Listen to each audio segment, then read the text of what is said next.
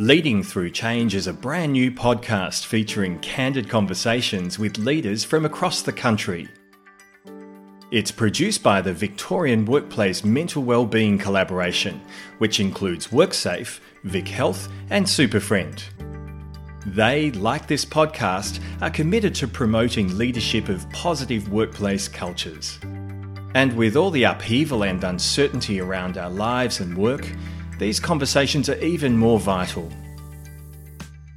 Young people are telling us that their mental health is um, in a dire place in many cases. They're struggling with the disruption to schooling and to work. What are the things that are critical in our lives? If we could only choose two or three things that we simply had to continue, what would they be? What we've recognised is that there is an opportunity for us to actually think about how we can help people earlier on so that we are managing our mental health and well-being just like we do our physical health and well-being. Leading Through Change is a brand new six part interview series. We'll be talking to some amazing people, among them the Honourable Justice Melissa Perry, Coliban Water CEO Damien Wells, and the Arts Centre Melbourne CEO Claire Spencer.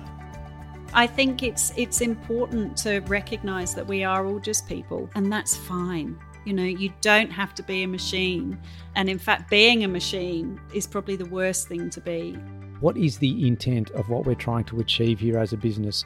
And if you can get clear on the intent, then you can empower people to figure out the way to get there. Because if you feel nurtured and supported and encouraged and appreciated, then the dedication you will apply to your work will be far greater.